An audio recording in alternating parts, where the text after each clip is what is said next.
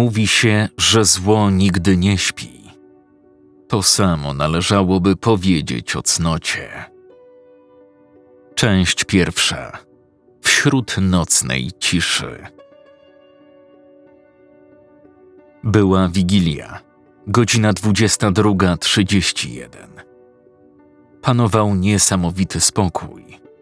Nawet przestępcy nie ośmielili się wychylić ze swoich nor. Właśnie w takich chwilach, niczym niezmąconej ciszy i znieruchomienia, najdrobniejszy szept chaosu staje się na tyle głośny, by rozbić szkło. Jednak to, co dobiegło uszu detektywa Szulca, nie było szeptem. Szloch.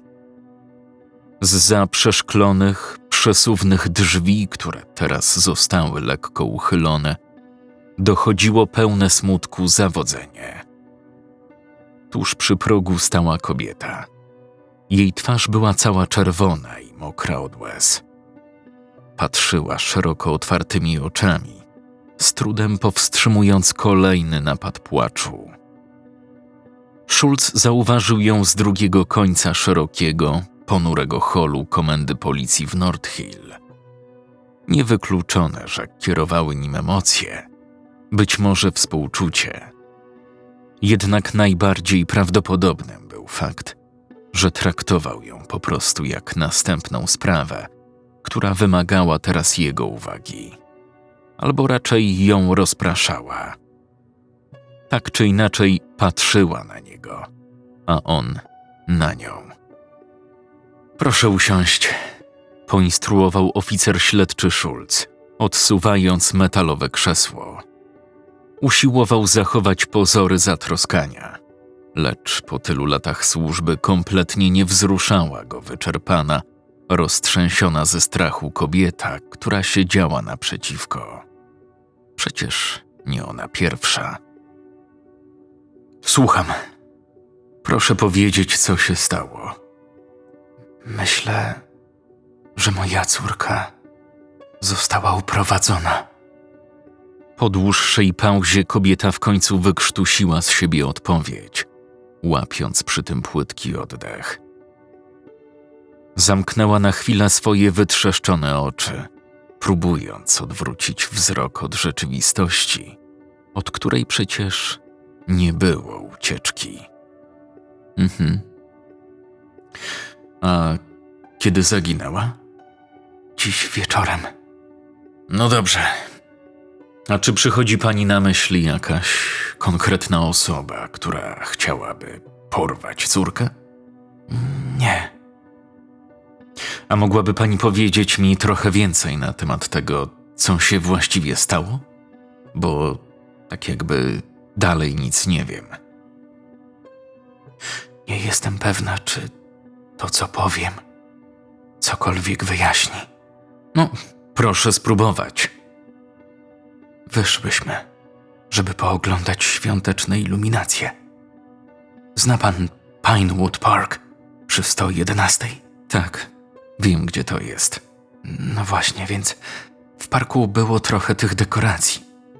Przejeżdżałyśmy przy nim i córka zobaczyła przez okno Rudolfa. A ona uwielbia Rudolfa.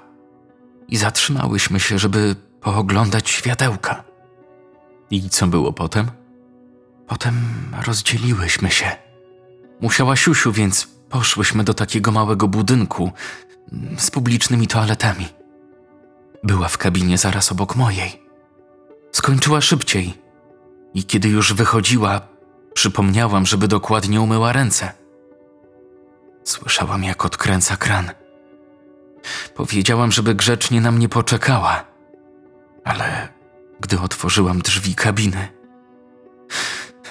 już jej nie było. I uważa pani, że ktoś ją wtedy porwał? Pomyślałam, że poszła zobaczyć Rudolfa. No ale kiedy dobiegłam do tych dekoracji, nie widziałam jej nigdzie w pobliżu. Wołałam. Nie odpowiadała. Zaczęłam jej szukać. Chodziłam tak przez jakiś czas w kółko i końcu przyszłam tutaj. Schulz pochylił się w jej stronę, strykając długopisem. Szybko zapisał na kartce jakieś nieczytelne notatki, dla niego będące jedynie dopełnieniem formalności, dla niej nadzieją. Proszę pani, czasem dzieciaki po prostu uciekają. Istnieje duże prawdopodobieństwo, że pani córka jest bezpieczna. Wystraszona, ale bezpieczna. Nie. Nie, nie. Nie wyszłaby tak bez słowa. Nigdy wcześniej tego nie robiła. Dzieci już takie są, proszę pani. A ma pan dzieci? Nie. Nie mam. No to skąd pan może wiedzieć? Cóż, bo nie wydaje mi się, że ma pan jakiekolwiek pojęcie o tym, co ja teraz przeżywam. Proszę pani, miesiąc temu do mojego radiowozu podeszła oszołomiona pięciolatka. Powiedziała mi, że mamusia lata sobie po mieszkaniu, a ona nie może jej ściągnąć. Zapytałem, jak to lata? Lata jak ptaszek? Odpowiedziała, że nie. Pytam więc, lata jak balonik? Pokiwała głową. Poprosiłem, żeby zaprowadziła mnie do mamy. I wie pani co? Jej matka powiesiła się na wiatraku pod sufitem w sypialni. Mała myślała, że mamusia sobie fruwa. Dzieci już takie są. I co do cholery chce pan mi przez to powiedzieć? To, że dzieciaki są nieprzewidywalne.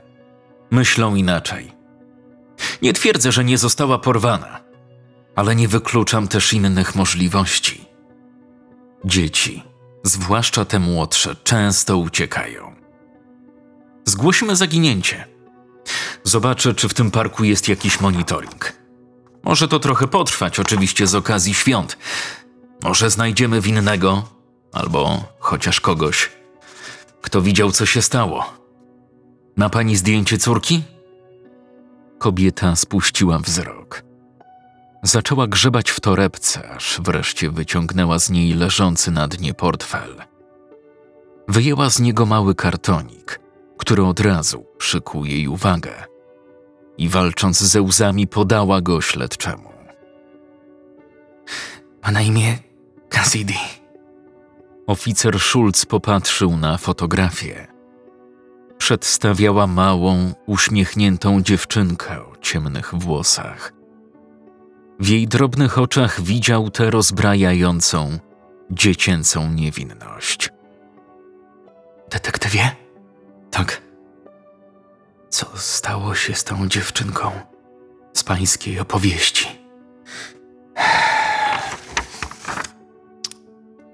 Umieszczono ją w opiece zastępczej. Przytaknęła w milczeniu, gdy wolnym krokiem przechodził obok niej. Nagle stanął i westchnął na głos. Racja. Nie wiem, co pani teraz czuje. Ale gdyby było inaczej, nie mógłbym tu pracować.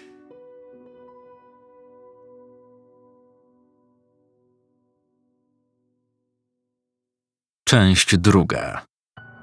Aniołowie się radują.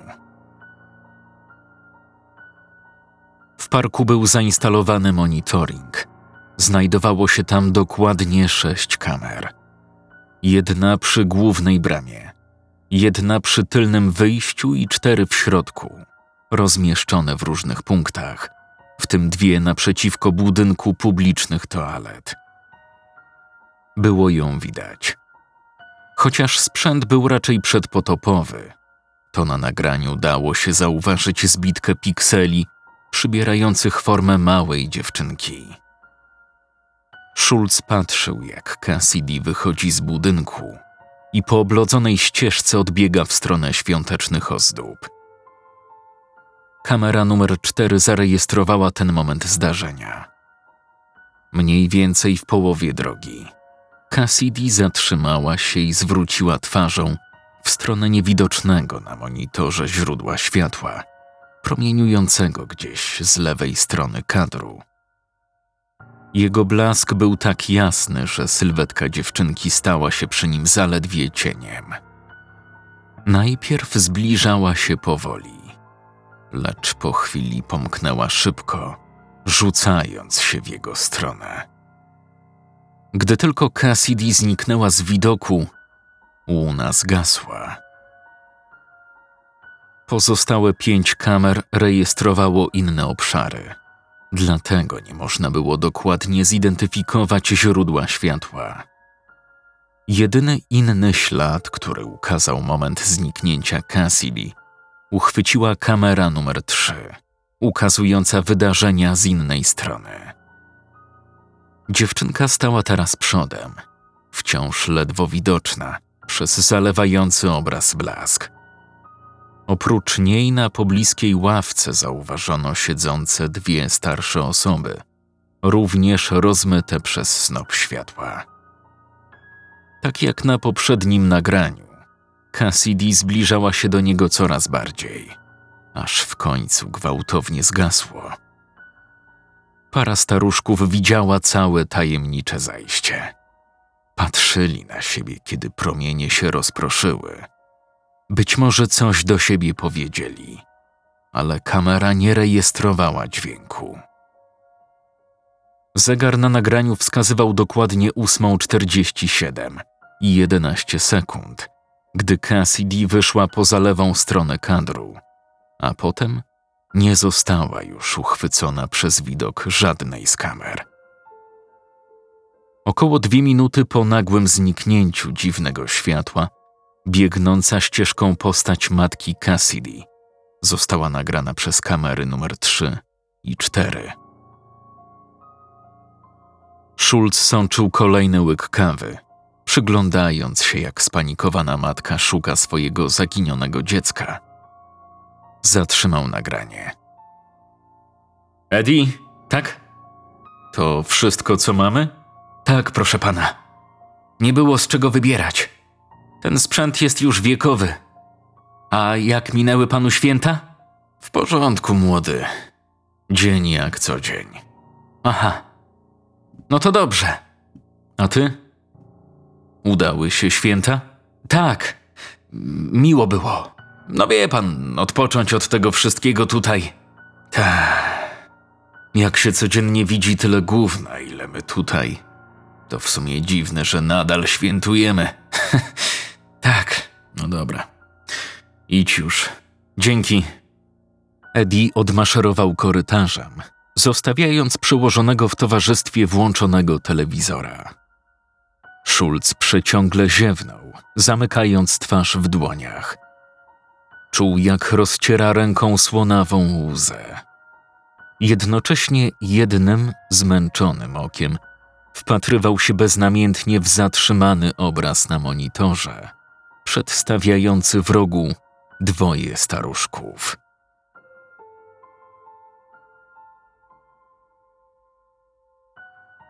Cześć, młody. Zobacz. Może dasz radę znaleźć tych ludzi, co? Powiedział Schulz, kładąc na biurku Ediego niewyraźny wydruk z zatrzymanego obrazu monitoringu. A kto to taki ma być? No, myślę, że świadkowie. Mój jedyny trop w tej sprawie. Wiem, że całe gówno tu widać, ale ty nawet z gówna coś wyrzeźbisz. Eddie odpowiedział sztucznie grzecznym uśmiechem. Para staruszków była wyraźnie oszołomiona swoją wizytą na komendzie policji. Wyglądali na bardzo spokojnych, bezproblemowych ludzi. Potwierdzał to brak jakiegokolwiek notowania w przeszłości. Teraz zapewne pierwszy raz przekraczali próg tego miejsca. Państwo Din, dziękuję za tak szybkie przybycie. To dość pilna sprawa. Nie ukrywam, że nie mamy zbyt wielu świadków, dlatego liczę na Państwa pomoc. Czy wiecie może, dlaczego Państwo tu jesteście? My nie mamy nic do powiedzenia. Na temat tamtej dziewczynki? Na żaden temat. Nic nam nie wiadomo. Ale chodzi mu o to, że My sami do końca nie wiemy, co to było. Gdybyśmy byli pewni, co się stało, sami przyszlibyśmy do pana. Ma pani na myśli to, co zaszło w Pinewood Park 24 grudnia? To była wigilia, Złotko. Nie tak łatwo zapomnieć. Czy mówili komuś państwo o tym incydencie? Nie, nikomu nic nie mówiliśmy. A dlaczego? Gdyby usłyszały to nasze dzieci, obawialiśmy się, że wylądowalibyśmy w domu opieki albo nawet gorzej. A my chcemy widywać się z wnukami. Rozumiem. To może spróbujecie państwo opowiedzieć to mnie, tak własnymi słowami. Wybraliśmy się tam, żeby zobaczyć świąteczne światełka. Jak co roku zresztą. Pinewood jest niedaleko naszego domu. Zresztą i tak chcieliśmy się trochę przewietrzyć. Zrobiliśmy kilka okrążeń wokół parku, a potem usiedliśmy na ławce, żeby trochę odpocząć. Wtedy zobaczyliśmy tamtą dziewczynkę. W pierwszej chwili zastanowiło mnie, dlaczego była tam sama, ale nagle pojawiło się to światło i zabrało ją. Co ją zabrało? Światło. Ale jak to? Pamiętam, że coś wołała. Filo, falo, czy jakoś tak. Biegła w stronę tego światła, a ono ją po prostu wessało. A jakiego rodzaju było to światło? Najjaśniejsze. Nigdy w życiu nie widziałem jaśniejszego światła. To prawda.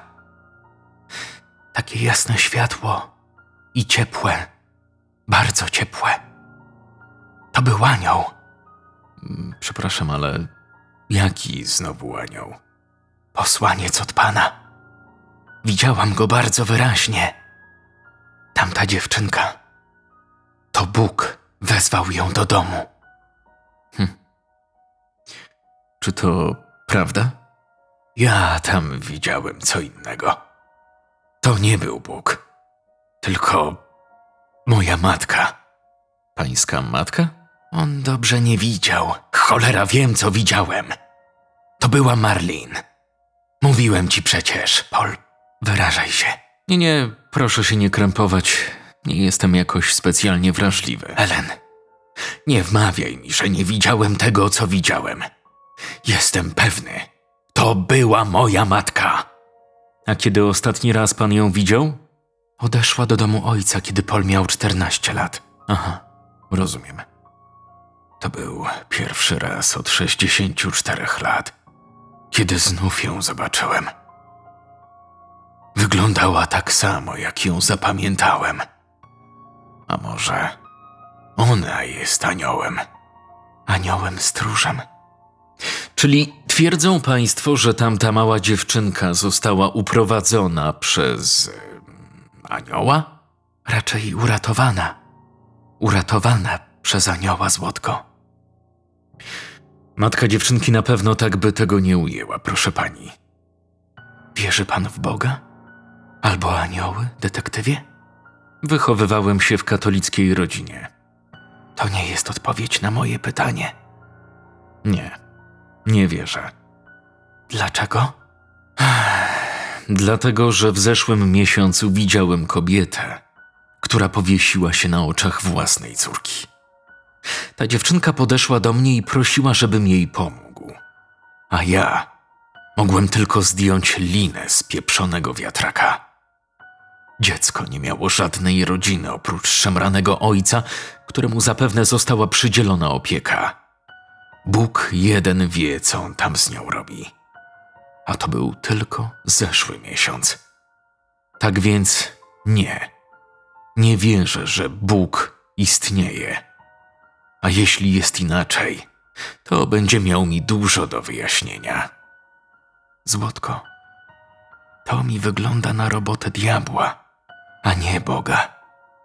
Droga pani, szczerze mówiąc, w obecnych czasach ciężko mi ich od siebie odróżnić.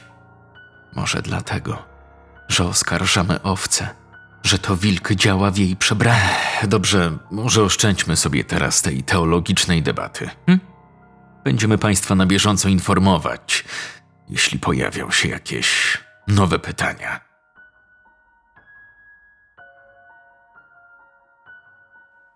Halo? Halo, pani Jones? Ma pani chwilę? Tak, tak, tak. Czy coś wiadomo? Rozmawiałem z tymi staruszkami, którzy widzieli, co się stało z Cassidy. I co powiedzieli? Wiedzą, kto to był? Cóż, widzi pani, właśnie ciężko jest to wytłumaczyć. Czy mówi pani coś nazwa Filo albo Falo? Falo? Tak, coś takiego. A może chodzi o Fado? Może. A co to takiego? Tak się wabił nasz pies. Fado. Mały spaniel, kawalier. Uciekł nam w zeszłym miesiącu. Cassidy była zrozpaczona. Miałam jej kupić takiego samego na święta. Nie zorientowałaby się. Mhm. Ale co się stało? Skąd pan wie o Fado? Ta kobieta, z którą rozmawiałem, twierdziła, że Cassidy wykrzykiwała to imię, zanim zaginęła. Myśli pan, że ktoś mógł użyć psa, żeby zwabić Cassidy? Nie, nie, nie, nie. To nie miałoby tutaj sensu. No, chyba, że przychodzi pani do głowy ktoś, kto dobrze znał pani córkę. Nie ma mowy, że jakiś przypadkowy porywacz obrałby taką taktykę. A może rzeczywiście widziała tam Fado? Mieszkamy w pobliżu tego parku, więc niewykluczone, że... Ale jakie są na to szanse? To byłby raczej mało prawdopodobny zbieg okoliczności. Nie uważa pani? A nawet jeśli, to i tak nam jeszcze niczego nie wyjaśnia. Ja wiem, że ona gdzieś tam jest, proszę pana. Sama jej poszukam, jeśli będzie trzeba. Nie, nie, to nie będzie konieczne. To niech mi pan powie, że ją znajdziecie. Zrobię wszystko, co w mojej mocy, pani Jones. Ja również.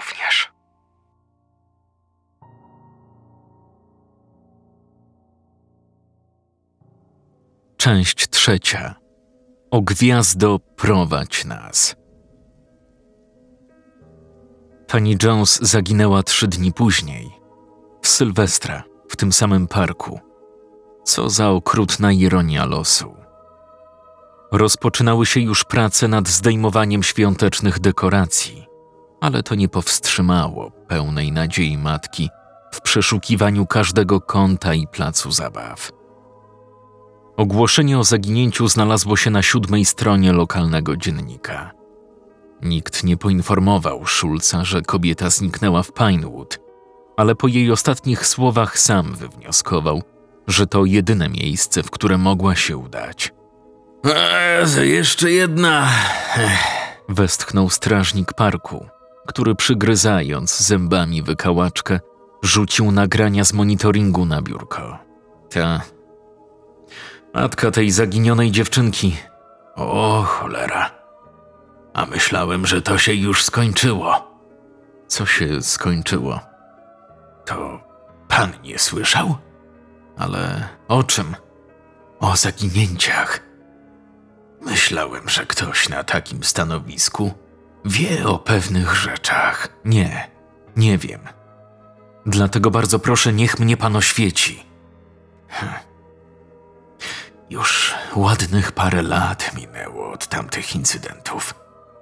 Nie pamiętam tak dokładnie. Wiem na pewno, że w tym parku zaginęły wtedy trzy osoby, a może i więcej. Zaczęło się od chłopaka. Jego matka mówiła, że wyszedł pobawić się na placu zabaw i nie wrócił na kolację. Nigdy nie znaleziono żadnego ciała, krwi ani nic. Rozpłynął się. To samo było z następną dziewczyną. Ani śladu krwi, podartych ubrań. Nic, czego można było się spodziewać. Wtedy nawet chyba była z nią matka. A co z kamerami? Chłopaki z komendy powiedziały, że na nagraniach nic takiego nie było widać. Wszyscy domyślali się tylko, że to pewnie porywacz zwabił dzieciaki do ciężarówki, a potem odjechał. Wspominali, że jakieś silne reflektory zakłócały obraz z monitoringu, ale nigdy nikogo nie złapali. A trzecia ofiara? Trzecią ofiarą był człowiek, który siedział kiedyś w tym fotelu. Nazywał się Vinnie White. Dobry facet. Mąż i ojciec. Vinnie twierdził, że musiało tu grasować dzikie zwierzę. Coś, co zjadało tych ludzi, albo przenosiło ich ciała gdzieś dalej. Na przykład y, niedźwiedź? No, na przykład. Ale nie wiem. Vinnie też się nigdy nie dowiedział. Zaginął. A pan myśli, że o co chodziło? Może po prostu uciekli? Dzieciak może i mógł, ale nie Vinnie. Miał rodzinę, żonę i dwójkę dzieci. Nie miał powodu, żeby to wszystko zostawić. Ja tam myślę, że coś ich porwało. Ale nie pytajcie mnie kto albo co dokładnie. Winnie White, mówi pan? Vincent White. Tak. A tamta dziewczyna miała na imię Bri i chyba była hinduską. Pierwszego dzieciaka nie mogę sobie przypomnieć. Jasne. A, i ostatnia rzecz. Nie widział pan tu gdzieś przypadkiem psa? Bez pańskiego? Nie, na pewno nie w ciągu ostatnich kilku miesięcy. Nie w Pinewood. A co? Nic, nic. Pytam tylko, bo miałem takie głupie przeczucie. Jak zobaczę jakiegoś, to dam panu znać, detektywie. Doceniam zaangażowanie, ale to nie będzie konieczne. Schulz wyjrzał za okno, spoglądając na pokrytą śniegiem roślinność, a potem utkwił wzrok w stosie kaset spoczywającym tuż przed nim. Słońce zdążyło schować się już za horyzontem, gdy detektyw wracał na komendę, dźwigając ze sobą teczkę pełną nagrań z monitoringu. Miasto otulone pierzyną świeżego śniegu połyskiwało w świetle księżyca. Dookoła, z każdym krokiem Szulca, roznosił się odgłos kruszącego się pod butami lodu. Detektyw patrzył na swój cień, rozciągnięty na ścianie budynku stanowiącego siedzibę policji. Odwrócił się, wstrzymując na chwilę oddech. W oddali, za całą masą znaków drogowych i sygnalizacji, zobaczył światło. Wyglądało jak zepsuta uliczna latarnia, ale nie był pewny. Coś albo ktoś stał pośrodku łuny. Schulz zrobił krok naprzód, próbując przyjrzeć się lepiej drobnej postaci, ale w tym samym momencie poczuł zdecydowany, wewnętrzny opór. Mrużył oczy, patrząc w tamtą stronę z ciekawością, zanim wreszcie zdecydował się wejść do budynku. Gdy tylko zostawił za sobą dziwny, nienaturalny blask, jego oczy szybko przyzwyczaiły się do panującego wewnątrz ponurego półmroku.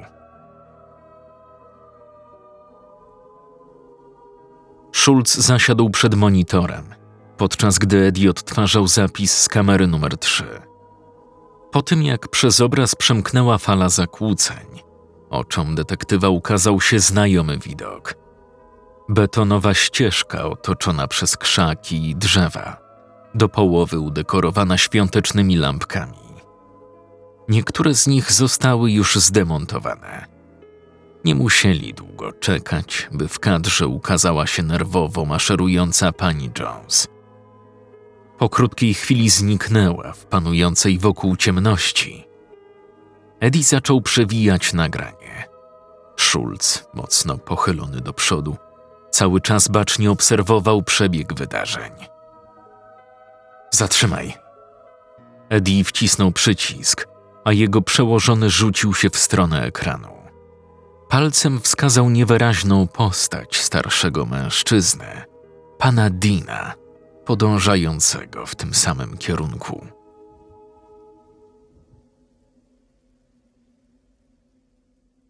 Część czwarta. Niecałkiem cicha noc. Trzy stuknięcia w drzwi i zero odpowiedzi. Kolejne dwa. Nic. Halo, państwo Dean? Policja, wydział w Nordhill. Tu detektyw Schulz. Halo? Cholera. Schulz chwycił ze złością gałkę i mocno ją przekręcając, otworzył niezamknięte na klucz drzwi. Zrobił krok w tył, by odczepić ze swojego paska latarkę. Zaczął nią świecić przez uchyloną szczelinę. Pani Dean? Panie Dean? Policja! Dzwoniliśmy, ale nikt nie odbierał. Chciałem tylko zadać jeszcze kilka pytań odnośnie tamtej wigilijnej nocy. Cisza wkrótce została przełamana przez delikatny głos. Nie należał on jednak ani do pani, ani do pana Dina. Odezwał się Linus, a dźwięk dochodził z włączonego telewizora. Schulz wszedł do pokoju i zobaczył ekran, który oświetlał pustą kanapę. Puszczali właśnie powtórkę gwiazdki Charlie'ego Browna. W powietrzu czuć było chłód nocy. Zapalcie światła! wołał z odbiornika Linus. Schulz przeczesywał wąskie klitki mieszkania, cały czas nawołując staruszków. Naraz stanął przy nich anioł pański i chwała pańska zewsząd ich oświeciła, tak że bardzo się przestraszyli. Lecz anioł rzekł do nich: Nie bójcie się. Schulz pchnął drzwi sypialni, które otworzyły się z głośnym piskiem. Skierował latarkę najpierw na puste łóżko, a następnie na pozostałą część pogrążonego w mroku pomieszczenia. Dziś w mieście Dawida narodził się wam Zbawiciel, którym jest Mesjasz, Pan. Z szeroko otwartego okna rozpościerał się widok na pogrążone we śnie miasto. Snop światła latarki obejmujący szybę robił się coraz mniejszy, w miarę jak Schulz zbliżał się w stronę okna. Wychylił głowę na zewnątrz, popatrzył w nocne niebo, a potem w dół, rozglądając się po ulicy. Pusto. I o to właśnie chodzi w święta, Charlie Brownie. Jedyny ślad, który mógł jakkolwiek naprowadzić śledczych na zaginionych staruszków, został odnaleziony na poczcie głosowej Kimberly Bassett, sąsiadki z lokalu numer 236, przylegającego do mieszkania Deanów. Kimberly dołączyła z panią Dean do grupy studiowania Biblii dwa miesiące przed jej zaginięciem. Kim? Kim mówi Ellen? Wiem, że jest późno, ale muszę dowiedzieć się, czy wiesz, gdzie może być Paul? Albo czy widziałaś się z nim w ciągu ostatnich kilku godzin? Nie wrócił do domu z. Tak naprawdę nie jestem pewna skąd.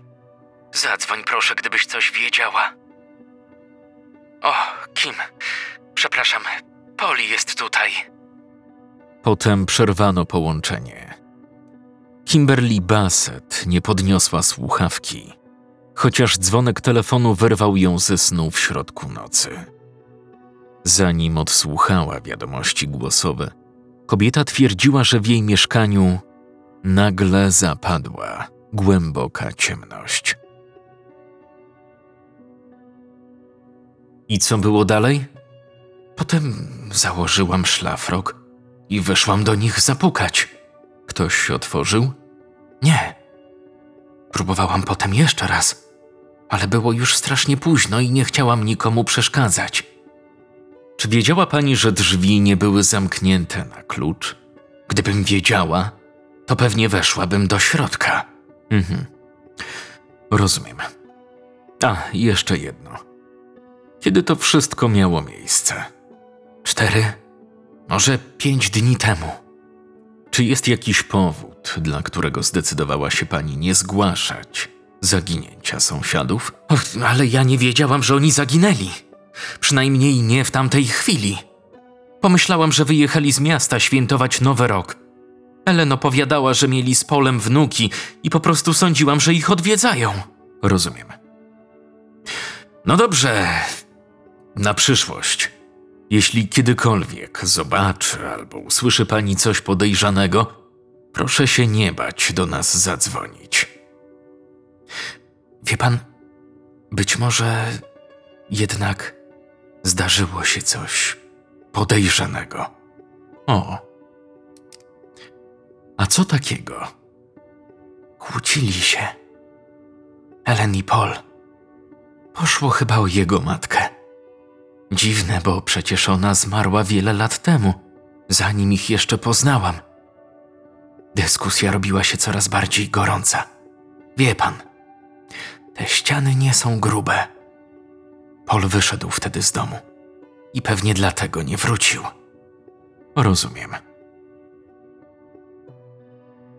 Część piąta. Cuda, cuda, ogłaszajcie. Bardzo proszę, powiedział Schulz, odkładając stos taśm z monitoringu na biurko strażnika. Mężczyzna podniósł wzrok na zasępionego detektywa.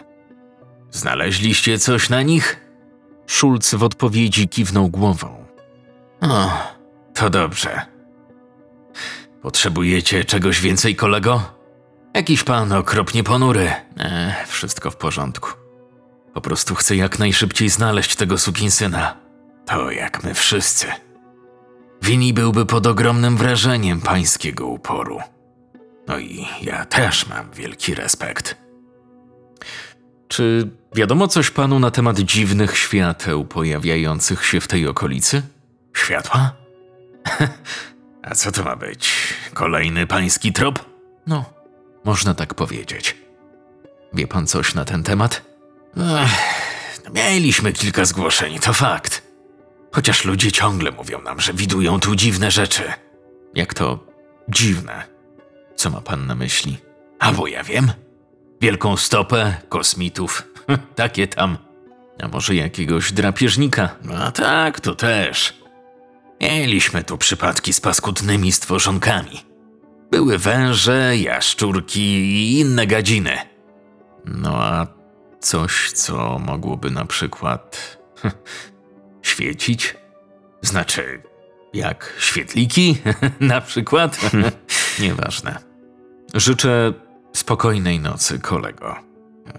Wzajemnie. Schulz szedł z mozołem przez topniejącą warstwę lodu, która pokrywała wyłożoną betonem ścieżkę. Tą samą, którą podążały wcześniej zaginione w Pinewood Park osoby. Nagle stanął jak wryty, niczym posąg skuty lodem. Wciągnął do płuc zimne powietrze i powoli wydychał, jeszcze raz analizując wszystkie informacje. Przyglądał się latarniom oświetlającym alejkę. Patrzył, jak ich blask rozpływał się wśród odcieni pomarańczowego nieba. Wszyscy widzieli coś innego. Wabić. Wabik. No tak. Ale co może sprawić, że coś jest aż tak nęcące? Coś, czego naprawdę pragniemy. W końcu otworzył swój notes i linijka po linijce przesuwał palcem po niewyraźnie zapisanych słowach. Po chwili zatrzymał się. Przez kilka sekund czujnym wzrokiem wypatrywał niebezpieczeństwa czyhającego wśród drzew i krzewów, po czym wrócił do czytania. Halo? Pani Anand? Schulz niemal krzyknął do słuchawki telefonu znajdującego się w budce w parku. Tak. Kto mówi? Nie zna mnie pani. Mówi detektyw Schulz. Pracuje w Wydziale Śledczym Policji w North Hill. Ojeju. Czy chodzi o Bri? Tak, w pewnym sensie. Czy mógłbym zadać pytanie odnośnie nocy, w którą zniknęła pani córka? Tak. Proszę. Tego wieczoru ona była tam z panią, prawda? W Pinewood Park. Tak. Zgadza się. Już mówiłam to na policji. To nic, proszę pani. Czy od tamtej pory widziała ją pani jeszcze? Halo? Spokojnie, ja pani uwierzę. Czy widziała pani Bri? Tak. Była w tym świetle? Tak. Czy to znowu się dzieje? Tak mi się wydaje. Proszę posłuchać, kiedy widziała pani córkę? Gdzie dokładnie to było? W moim ogrodzie. To było dwa dni po zaginięciu Bri. Obudziłam się w środku nocy i usłyszałam płacz mojej dziewczynki. Jest pani pewna, że to był głos Bri? Proszę pana, to moje dziecko. Dobrze znam jej głos, jej płacz. Oczywiście. Dobrze. Gdy ją pani zobaczyła, zdecydowała się pani podejść? Nie.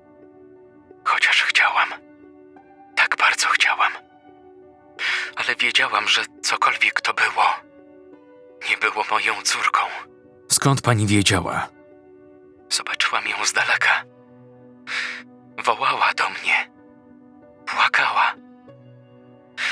Otworzyłam drzwi balkonowe, żeby do niej wybiec, ale. Po chwili kolejny raz zauważyłam to światło. To samo, które było w parku. Otaczało ją. Czyli wcześniej widziała pani to światło w parku? Tak. Widziałam, jak Bri biega w nie z otwartymi ramionami. Nie mogłam jej zatrzymać. Przepraszam. Proszę nie przepraszać. Co zobaczyła pani w tym świetle za pierwszym razem? Nie uwierzy pan pewnie. Ale jakimś cudem zobaczyłam tam swoją córkę. Moją pierwszą córkę, która pojawiła się jeszcze przed Bri. Rozumiem. Nie, nie rozumie pan. Chodzi o to, że poroniłam. Ona zmarła jeszcze w moim łonie. Mimo to zobaczyłam w tym świetle w pełni ukształtowaną dziewczynkę. Wiedziałam, że to ona. Miałam nadzieję, że to ona. Tylko skąd Bri miała to wiedzieć? Pani Anand, podejrzewam, że Bri mogła widzieć w tym świetle coś, czego pani w nim nie widziała. Co ma pan na myśli? Myślę, że to światło jest jak przynęta. Pokazuje się w nim dokładnie to, co chcemy zobaczyć. Tak mi się wydaje.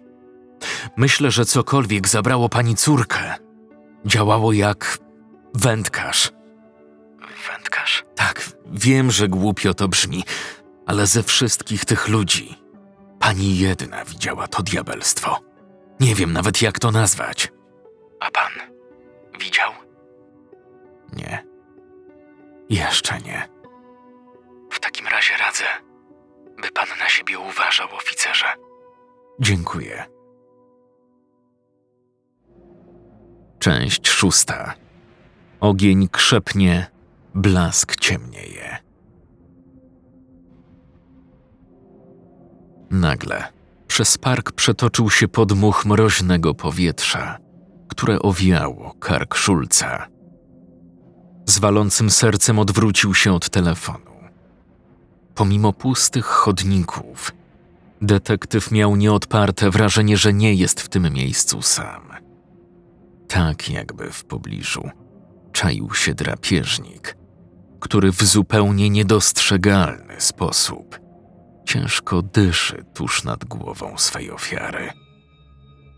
Wiedział, że jest obserwowany. Wiedział, że tajemniczy wędkarz, jak go nazywał, wciąż przebywa w tym przeklętym miejscu. Widok otaczającego park sennego miasta przysłoniła gęstwina drzew, czyniąc Pinewood miejscem jeszcze bardziej odizolowanym od reszty świata.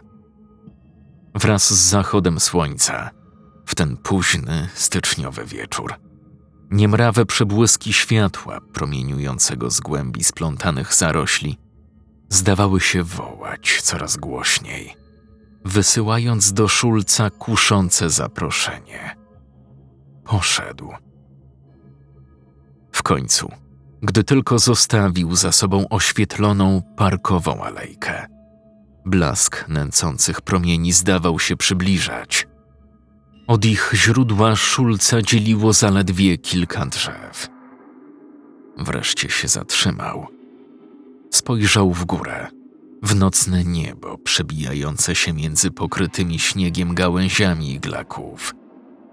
Gdyby nie to, że Szulc nie miał zwyczaju się modlić, można by pomyśleć, że właśnie teraz próbuje szeptać słowa pacierza. Odgłosy stąpania po oblodzonym szlaku zostały zagłuszone przez mocne uderzenia własnego serca, które detektyw słyszał teraz jako ogłuszające dudnienie roznoszące się po całym parku. Trwało to do momentu, w którym nagle wszystko ucichło. Nie na widok światła, lecz niewielkiego cienia, który rzucała drobna postać małej dziewczynki. Te same ciemne włosy, małe oczka i kryjąca się za nimi dziecięca niewinność. To mogła być ona, Cassidy. Albo równie dobrze każda z pozostałych. Był pewien tylko jednego. Miał przed sobą cień nadziei, oświetlany przez blask desperacji. Czego chcesz? Proszę pana. Pomoc, proszę. Strasznie się boję. Nie mogę znaleźć mamy. To nie jest ona. Kim jesteś? Proszę pana. Błagam. Nie jesteś tą dziewczynką! Coś za jeden do cholery. krzyczał, zaciskając powieki z całych sił. Dopóki ciepło padającego na niego światła nagle nie zniknęło. W tej chwili nie mógł już być pewny, czy miał otwarte, czy zamknięte oczy. Wszędzie dookoła zapanowała ciemność. Roztarł palcami wilgotne powieki. Po chwili wyblakłe kolory zaczęły układać się w konkretny widok. Nagle usłyszał za plecami łamiącą się gałąź. Powróciła łuna światła, która znów przedzierała się przez drzewa. Odwrócił się w stronę szmerów i zaczął biec w ich stronę. Gdzie oni są? Krzyczał z trudem łapiąc oddech. Z rozciągającego się przed detektywem mroku dochodziły odgłosy nóg opadających na ziemię w panicznym biegu. Schulz wsunął jedną rękę pod płaszcz i szybko wyciągnął gotową do użycia broń. Jakąkolwiek nikczemną istotą był okrutny wędkarz. Wydał z siebie syk przerażenia w momencie, w którym policjant pociągnął za spust, celując przed siebie w stronę łamiących się gałęzi. Zawieszone w powietrzu światło przynęty błyszczało jasno w ciemności. Z pewnością miało ułatwić tej istocie ucieczkę, czyniąc ją tym samym idealnym celem.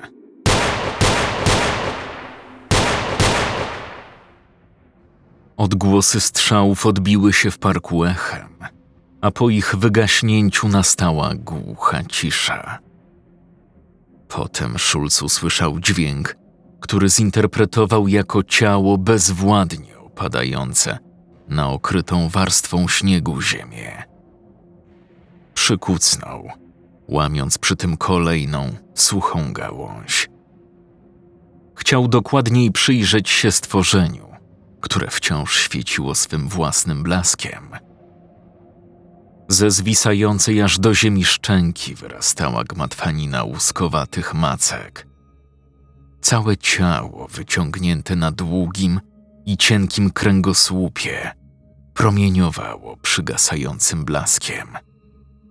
Okrągłe białe oczy wwiercały się teraz w utkwione w nich spojrzenie Szulca. I właśnie to spojrzenie, po raz pierwszy od dłuższego czasu, przerodziło się w szeroki uśmiech prawdziwej radości. Kiedy patrzył, jak łowca niewinnych istot umiera na jego oczach, spełniło się największe pragnienie detektywa. Schulz stanął dumnie, obserwując jak poświata potwora stopniowo znika w ciemności. Po chwili wytrzeszczył jednak oczy w przypływie nagłego przerażenia. Patrzył teraz na swój rozciągający się po ziemi cień, rzucany przez światło, wiszące tuż nad jego głową.